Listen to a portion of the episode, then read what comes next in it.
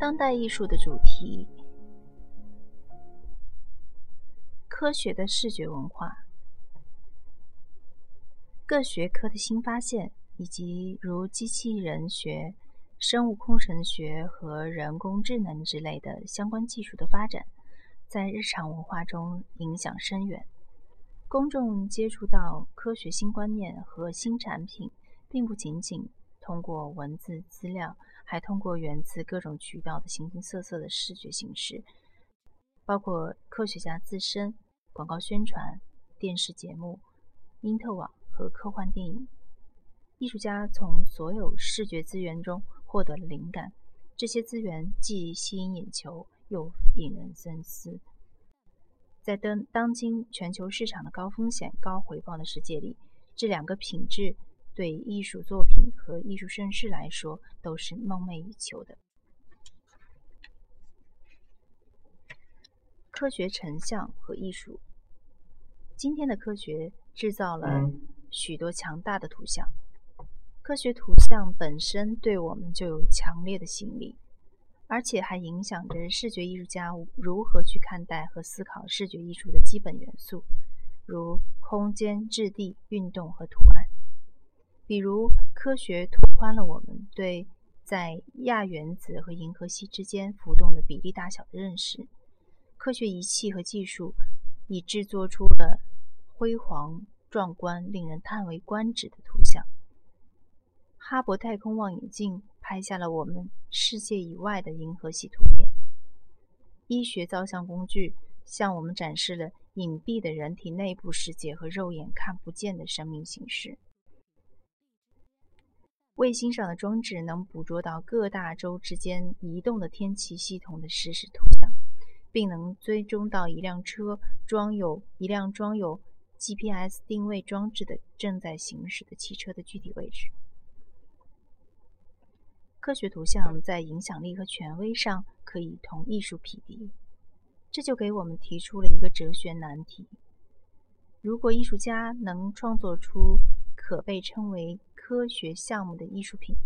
那么科学家能否制造出跨跨界限进入艺术领域的科学作品呢？答案似乎是肯定的。想想生物学家、博物学家恩斯特·海克尔，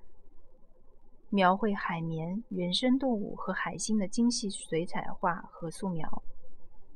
艺术史学家们曾为之惊叹不已。还有麻省理工学院的科学家哈罗森、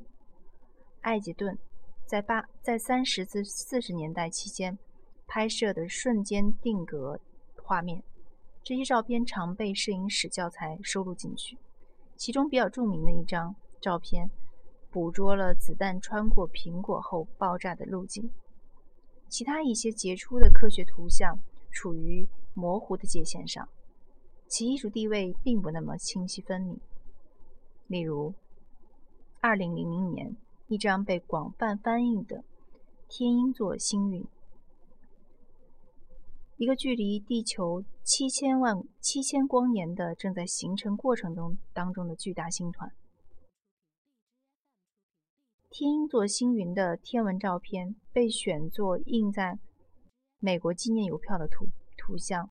这张邮邮票是为了庆祝哈勃太空望远镜成功运行的第一个十年。这张图片因其所传达的科学讯息和令人难忘的视觉内容而被选中。图片展示了三个柱状星体物质，每个长数万亿英里。十九世纪中叶，摄影术刚刚发明就被科学家所采采纳。十九世纪的九十年代，当 X X 射线技术发展起来时，也是科学家接受了这个技术。今天，各个领域里的医师和科学实验者们都利用照相技术，以视觉形式来获取科学信息。这些技术包括电子显微镜、超声波核磁共振成像、卫星图像和电子计算机 X X 线断层扫描。另外，科学家还采用计算机辅助渲染程序来将数据和阐释转译成图表和模型。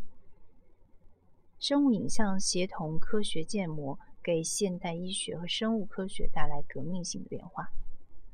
医生不再主要通过观察外在迹象和症状来诊断病情，而是运用能在细胞水平上观察和测量身体内部运转情况的仪器和工具。莫纳·哈图姆就是一位运用医学生物影像的工具的艺术家。他的视频装置异物是一幅聚焦于艺术家身体内部而不是外部的自画像。视频展示了胃、肠和其他器官的图像。这些图像是安装在医疗设备上的摄像头拍摄的。这些设备事先由技术人员塞入哈图姆的各个身体入口。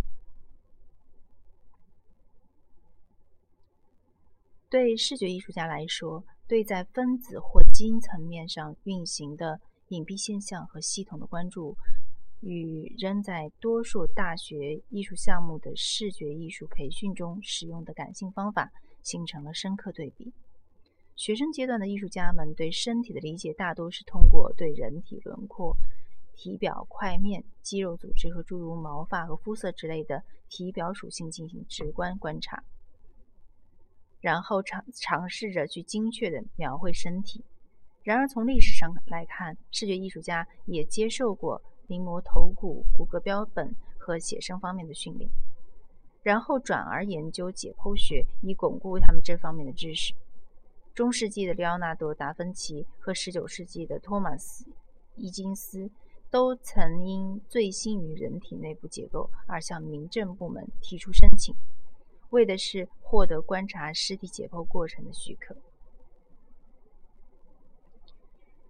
自史前时代以来，艺术家就开始描绘人体，并深入研究人性本质。当时人们初次在岩洞墙壁上。凿出小型塑塑像，或画上猎人的形象。今天，生物成像使人们能以新的方式来表现人类。亲眼所见的事物是否仍值得我们深信不疑？和表层之下的事物相比，表象是否只是一个谎言？玛丽塔·肯特·史特肯和丽莎·卡雷特合著了一本《视觉文化研究导论》。他们发现，一种观点认为真相在事物的表面中不证自明，而相反的观点则认为真相隐匿于别处，在主体的内部结构或体系中才能找到。美国艺术家加里·施耐德与科学家联合，利用显微摄影术创作了装置作品《基因自画像》。作品把施耐德的耳朵、手及牙齿的照片和他自己的 DNA、染色体细胞、精液、血液和头发的生物样本的放大图片并列在一起。施耐德似乎在追问：他的体表到细胞再到 DNA，究竟哪个层面的表征能最权威的确定自己的身份？对科学做出回应的科学家们会使用一些传统的科学象征符号，如双螺旋、复制 X X 射线或核磁共振图片，经过修改、经过强大的显微镜放大的细胞图像，模仿分子结构和基因组的模型。比如，为了创作其八十年代晚期的系列作品《病毒风暴》，英国摄影师海伦·查德维克。把自己身体细胞里细胞的放大图像叠加在风景图片上。一九九零年，美国画家弗兰克·摩尔和戴维·沃基纳罗维兹以及其他艺术家以艾滋病的影响为主题，创作了包括 HIV 病毒的分子图像和模型在内的作品。美国雕塑家罗纳德·琼斯。于1989年制作了一具无体青铜作品。按艺术家自己的说法，这件作品形象化地表现了一段携带癌症基因的人类 DNA 片段。同时，也有意效仿了现代派艺术家让阿尔普著名的有机有机抽象雕塑。琼斯解释道：“我的雕塑将阿尔普对更高的现代形式，即一个乌托邦式的完美的秩序的直观追求，解释为人质，然后把这种追求颠倒为悲伤的奄奄一息的东西，一个没有向整体文化兑现的承诺。”在一系列合作作品中，利拉·罗克托和比尔·奥特考特探索了用数码成像工具表现人体的种种方式。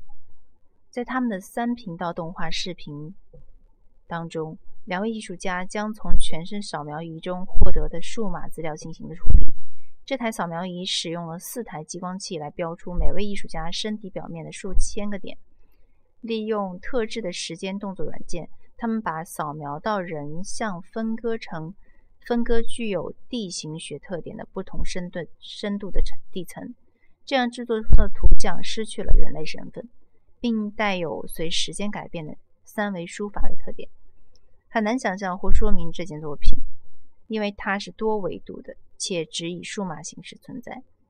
通过从多种角度按顺序的描绘线性图像。艺术家们表现了传统的三重物理维度以及时间。我们没有从固定的视角绘制身体地图，因此还制造了一种同步性效果。结构科学的视觉文化对科学中的直观图像进行模仿或修改的艺术家，有时旨在解构图像背后的文化假设。无论科学图像看似多么乐观，它们都是被建构起来的。科学图像不是简单的展示各种形式和过程，而是对其进行虚构、阐释和转化。比如前面讨论过的被吸收进邮票设计中、邮票设计图中的天鹰座星云图片，也并非如其表面看来那样是完全真实的再现。尽管壮观的图像看似一张未经处理的普通照片。但图中的色调是利用计算机程序过滤、过滤并分离不等不同光波长度所得到的结果。应用在波长上的色彩选择是抽象和提取的过程，并非肉眼能察觉到的现有色调。科学图像和模型，如艺术作品一样，是人为产物。因此，必定会体现其制作研究者的设想以及所用的专业工具。苏珊娜·安克尔和杜罗西·内尔金在其合著的《分子凝视》当中分析了科学视图图像中歪曲事实的可能性。在考考虑到医学和科学依赖于计算机和统计数据分析时，他们说道。屏幕上的生活对科学来说都是现实，测量结果往往比直观直接观察更为重要。科学家以曲线图、表格、公式和摄影图像等形式展示数据，这些数据复杂精密的光学仪器生产出来的。同艺术家一样，科学家对这些图像进行处理、修改和编辑，以避免复杂性。并对能有效阐明他们对数据的解读的那些特征加以强调。保罗·范努斯在作品《隐藏数字协议》当中，通过把科学数据化成视觉形式，向我们展示了篡改和操纵的潜在可能。这是一件他在数个展览中都重复展出过的多媒体装置和表演作品。范努斯同走在时尚时代前沿的科学家们一道，从基因改良农作物和其他生物中提取了 DNA 样本。在展览开幕式上，艺术家进行了现场实验，实验过程改编自科学家绘制基因图谱的实际过程。范努斯选出大小不一的 DNA 样本，并将其植入到电泳凝胶中，然后使用不同的电流让样。让样本以各种速度移动，结果产生的模仿低分辨率位位图的 DNA 凝胶图像被放置在实验中用到的科学仪器的旁边展出。在此实验的一个版本中，范努斯将基因改因基因改良农作物的 DNA 植入植入进多个胶凝胶带中，经过电子处理的 DNA 样本在游移时形成了一个版权标志的形状。生物造影似乎为生物结构和功能提供了客观权威的图像。然而，科学图像的制作和艺术品生产一样，是一个依附于文化的过程，其结果也呈现出社会和政治含义。例如，超声波图是将本来非可视的数据进行转译的过程，它是一种计算机生成图像。生成过程中，身体组织所反映反射出的高频率声波被转译成模拟图片的图像。我们本可以用一张曲线图或其他某种抽象表示法来描述同样的数数据，然而人们往往将超声波图当成近似于即时性摄影的逼真图像，并对其做出情感上的回应。史特肯和卡莱特指出，